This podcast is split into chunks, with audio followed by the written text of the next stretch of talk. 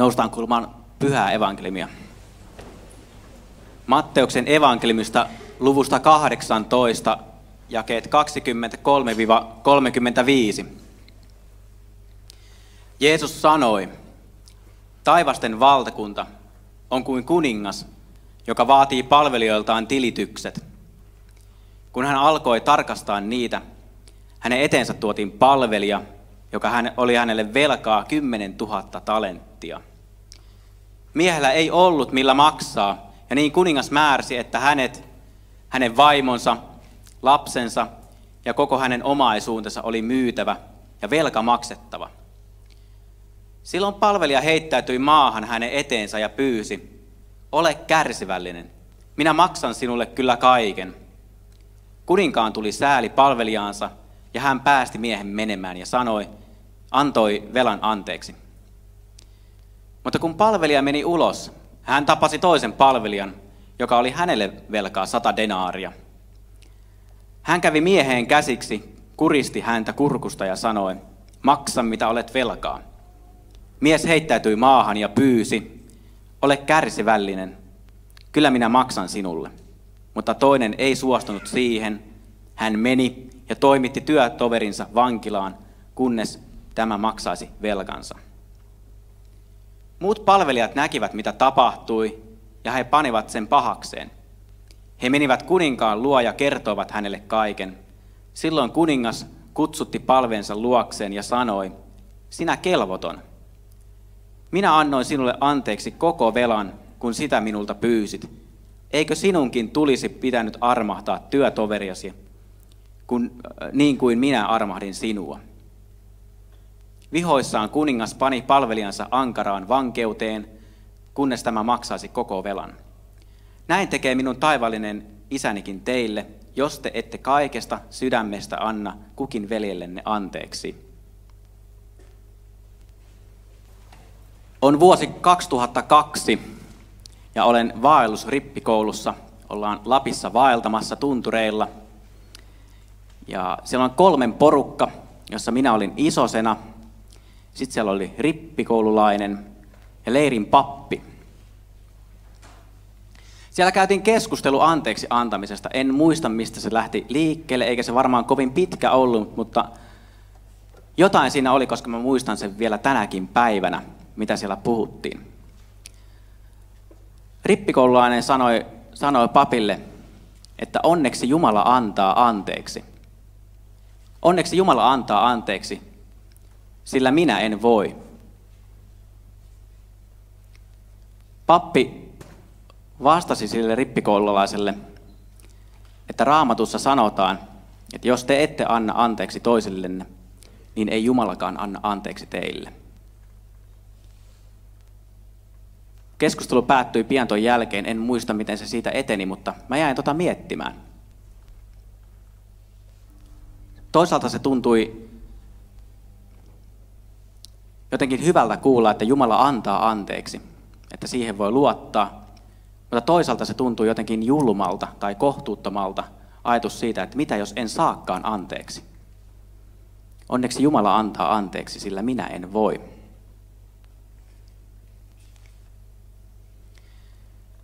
Jeesus aloitti vertauksensa kertomalla palvelijasta, joka oli kaulaansa myöten veloissa.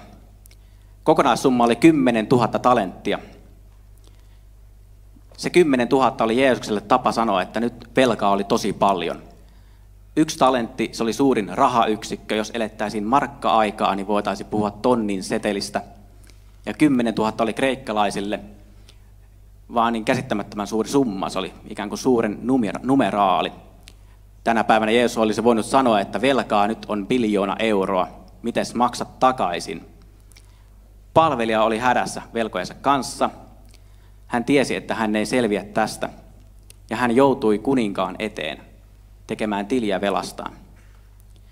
Kun hän oli kuninkaan edessä, niin hän pyysi kuninkaalta armoa. Anna lisäaikaa, niin minä maksan velan takaisin. Ja tämä antoi kuninkaalle kaksi vaihtoehtoa. Hän joko pyytäisi miestä, tai siis käskisi, että mies pitäisi myydä ja hänen perheensä pitäisi myydä ja hänen omaisuutensa pitäisi myydä. Tai toinen vaihtoehto on, että velat annetaan anteeksi. Sillä siisti. Ja kuningas päätyi siihen toiseen vaihtoehtoon. Annetaan koko velka anteeksi. Tässä on jotain hyvin samankaltaista, mitä kaikkien meidän elämässä on. Me olemme jokainen korvia myöten veloissa. Se meidän velka on syntivelkaa. Älyttömät määrät velkaa. Se kokoontuu kaikesta siitä, siitä pahasta, mitä me olemme saaneet aikaa ja mikä meidän sisimmässä jotenkin elää ja valloo. Perisynti koko ajan kerryttää velkaa. Ja kaikki, mitä me voidaan tehdä, ihan sama kuinka paljon hyviä tekoja, kuinka useasti ja hurskaasti ja hartaasti me rukoillaan, niin emme voi maksaa itsestä velkaa takaisin edes sen yhden talentin vel- ve-. Miten me selviämme siitä, että olemme veloissamme 10 000 talenttia? Miten me pääsemme eroon syntivelastamme? Tältä palvelijalta me voimme oppia sen yhden hyvän asian. Hän ymmärsi pyytää kuninkalta armoa. Ja samoin me voimme tehdä. Me voimme tulla meidän oman kuninkaamme eteen ja pyytää meidän syntejä anteeksi. Me voimme verota kuninkaan hyvyyteen. Meillä on hyvä kuningas ja luottaa siihen, että hän antaa meille anteeksi meidän velkamme.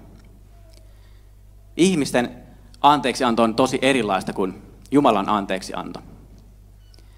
Äidiltä kerran kysyttiin, että minkälaisia sinun poikasi ovat. Äiti vastasi, että toinen on semmoinen, että se suuttuu joka viides minuutti ja pyytää anteeksi joka viides minuutti. Toinen on semmoinen, että se on suuttunut elämässään kaksi kertaa. Toisella kerralla se oli kolme päivää puhumatta ja toisella kerralla muutti pois kotoota. Tosi eri tavalla. Voit, ne, ketkä tuntee minua paremmin, voivat arvuutella, kumpi näistä minä olen. Mutta Jumalan anteeksi antamus, se on ehdottoman varmaa. Se on todellista. Siihen voi luottaa. Mistä me tiedämme, että Jumalan anteeksiantamukseen voi luottaa? Koska Jeesus on kuollut ristillä. Jeesuksen risti varmistaa sen, että me voimme luottaa Jumalan anteeksi antamiseen. Koko raamattu on itse asiassa tarinaa siitä, että Jumala haluaa tehdä sovinnon ihmisen kanssa. Jumala haluaa antaa meille kaikille anteeksi. Se on koko raamatun tarina. Hän lähetti poikansa maailmaan pelastamaan ihmisiä. Pelastamaan semmoisia ihmisiä, ketkä eivät itseään pelasta. Sen pelastuksen täytyy tulla meidän ulkopuoleltamme. Samoin kuin tämän palvelijan 10 000 talentin velka. Jonkun muun piti maksaa se, koska palvelija ei kyennyt. Samoin meidänkin velkamme pitää maksaa joku muu. Jonkun täytyy tulla ja hoitaa homma kotiin. Ja niin Jumala lähetti poikansa maailmaan pelastamaan meidät. Ja se on raamatun tarina. Siellä on monta tarinaa siitä, miten me voimme lukea Jumalan anteeksi antamuksesta ja mitä se saa aikaan ihmisissä. Saa aikaan meissä parannusta ja muutosta. Ja siihen myös Jumala mitä kutsuu. Tämä palvelija, kun hän sai velkansa anteeksi, niin, niin hän ei itse kuitenkaan ollut armahtava eikä anteeksi antava. Ja siitä Jeesus soimaa sitten, että jos te saatte anteeksi, niin kyllä teidänkin pitää antaa anteeksi. Ja Jumalan rakkauden, sen pitäisi vaikuttaa meissä sillä tavalla, että myös me oppisimme rakastamaan toisiamme. Myös me oppisimme antamaan anteeksi toisillemme. Ja se on se tehtävä, minkä Jumala on meille antanut. Koska Jumala on ensin rakastanut meitä, niin meidänkin pitää rakastaa toisiamme. Meidän pitää mennä maailmaan ja kertoa sitä anteeksi antamuksen sanomasta, mikä meillä on annettu, joka meille itsellemme antaa vapauden. Meidän tulisi kertoa maailmalle sitä vapaudesta. Me olemme isoskoulutus viikonloppua ollut täällä viettämässä. Isosena oleminen on, on tär, iso, tärkeä osa isosen, isosena olemista on sitä, että, että ollaan osana viemässä sitä sanomaa eteenpäin. Rakastavasta ja anteeksi antavasta Jumalasta. Mutta isosena olo ei ole ainut paikka, missä me voimme tätä tehtävää toteuttaa. Meidän tulisi olla myös rakastavia ja anteeksi antavia meidän perheissä. Tätä sanomaa tulisi viedä myös lähetyskentillä eteenpäin. Meidän pitäisi olla sitä myös tukemassa ja auttamassa, jotta kaikki ihmiset saisivat kuulla, kuka tämä ihmeellinen hyvä kuningas on, joka voi antaa sen 10 000 talentin velan anteeksi. Koska me ihmiset emme voi sitä edes talenttia itse sovittaa. tämä sanoma on ihmeellinen. Monesti meillä ihmisillä voi kuitenkin olla semmoinen olo, että olen ihan tyhjä enkä osaa rakastaa. Tuntuu suurelta vaatimukselta, että mitä jos minua on rikottu niin pahasti, minua vastaan on toimittu niin pahasti väärin, että en voi millään antaa anteeksi. Minun luottamukseni on petetty tai muuten vaan olen niin rikkenänä ja hajalla. Entä jos en osaa, vaatiiko Jumala minulta silti liikoja? Mitä tehdä silloin? Ajattelen niin, että Jumala täyttää meitä niin kuin tyhjää astia, täyttää meidät itse. Voitte kuvitella, että olette tyhjä astia ja sinne kaadetaan rakkautta. Ja jossain välissä rakkaus tulee teistä yli, ylitse vuotavainen. Ja se on semmoista pyhän hengen työtä teissä. Meidän ei tarvitse itse pusertaa itsestämme sitä rakkautta. Täällä ollaan kuultu myös opetusta pingviinin oksennuksesta. Samalla tavalla kuin pingviini emo napsii mahaansa kaloja ja tuo ne sitten poikasilleen, oksentaa se poikasten eteen kaloja. Ne poikaset kuolisivat ilman niitä kaloja, mutta jotta he saavat niitä pingviini-emon, täytyy ensin popsia ne mahaansa. Pingviini-emo ei voi antaa jotain semmoista, mitä hän ei itse ole saanut. Sama homma meidän elämässä. Jos me emme osaa rakastaa, jos emme osaa antaa anteeksi, niin meidän on hyvä keskittyä Jeesuksen ristiin, Jeesuksen, siihen anteeksi antoon, minkä me Jeesukselta saamme. Ja niin se pikkuhiljaa alkaa vaikuttaa meissä, alkaa muuttamaan meidän sydäntämme. Ja siksi on erittäin tärkeää, että me luemme raamattua, Jumalan sanaa, koska sitä kautta me saamme kuulla yhä uudestaan anteeksi antamuksesta, Jumalan rakkaudesta.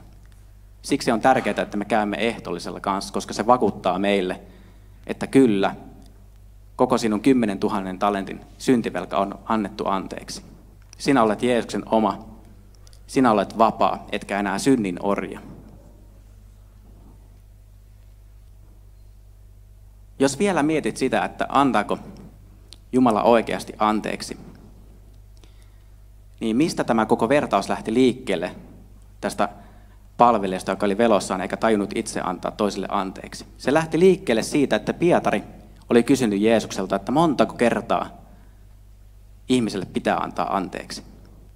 Juutalaiset oppineet, rappit olivat keskinäisissä keskusteluissaan päätyneet, että kolme kertaa riittää. Kyllä ihmisen pitäisi sen jälkeen osata jo käyttäytyä, jos kolme kertaa on annettu anteeksi sama asia. Pietari ajatteli, että kyllähän nyt kristittyjen pitää olla hurskaampia, pisti paremmaksi ja ehdotti Jeesukselle, että riittääkö seitsemän kertaa. Voitte kuvitella, että jos sun hyvä ystävä pettää sun luottamuksen seitsemän kertaa, niin riittääkö se, että jos oot antanut seitsemän kertaa anteeksi? Saako sen jälkeen jo sanoa, että nyt ei enää irtoa? Jeesus vastasi Pietarille, ei seitsemän, vaan 77. Jälleen Jeesuksen tapa sanoa, että anteeksi antamuksen tulee olla loputonta. Sellaista on Jumalan anteeksi antamus. Joka ikiselle päivälle sitä riittää, sitä piisaa. Olen joskus miettinyt asiaa sitä kautta, että, että onko se minun oma anteeksi antamattomuuteni se yksi synti, mitä ei Jeesuksen ristille naulittu. Oliko se, se yksi asia, mitä sinne ei mennyt? Jos kaikki muut synnit sovitettiin, niin jäikö sieltä joku välistä minun syntisyydestäni? Ei sieltä jäänyt. Ei Jeesus hukannut yhtäkään sitä minun kymmenen tuhannen talentin velastani. Hän maksoi sen kaiken, kertakaikkisesti, lopullisesti. Ja siihen sinä voit tänäkin päivänä luottaa. Noustaan ylös tunnustamaan meidän yhtenä uskomme. Minä uskon Jumalaan, Isään kaikki valtiaaseen, taivaan ja maan luojaan.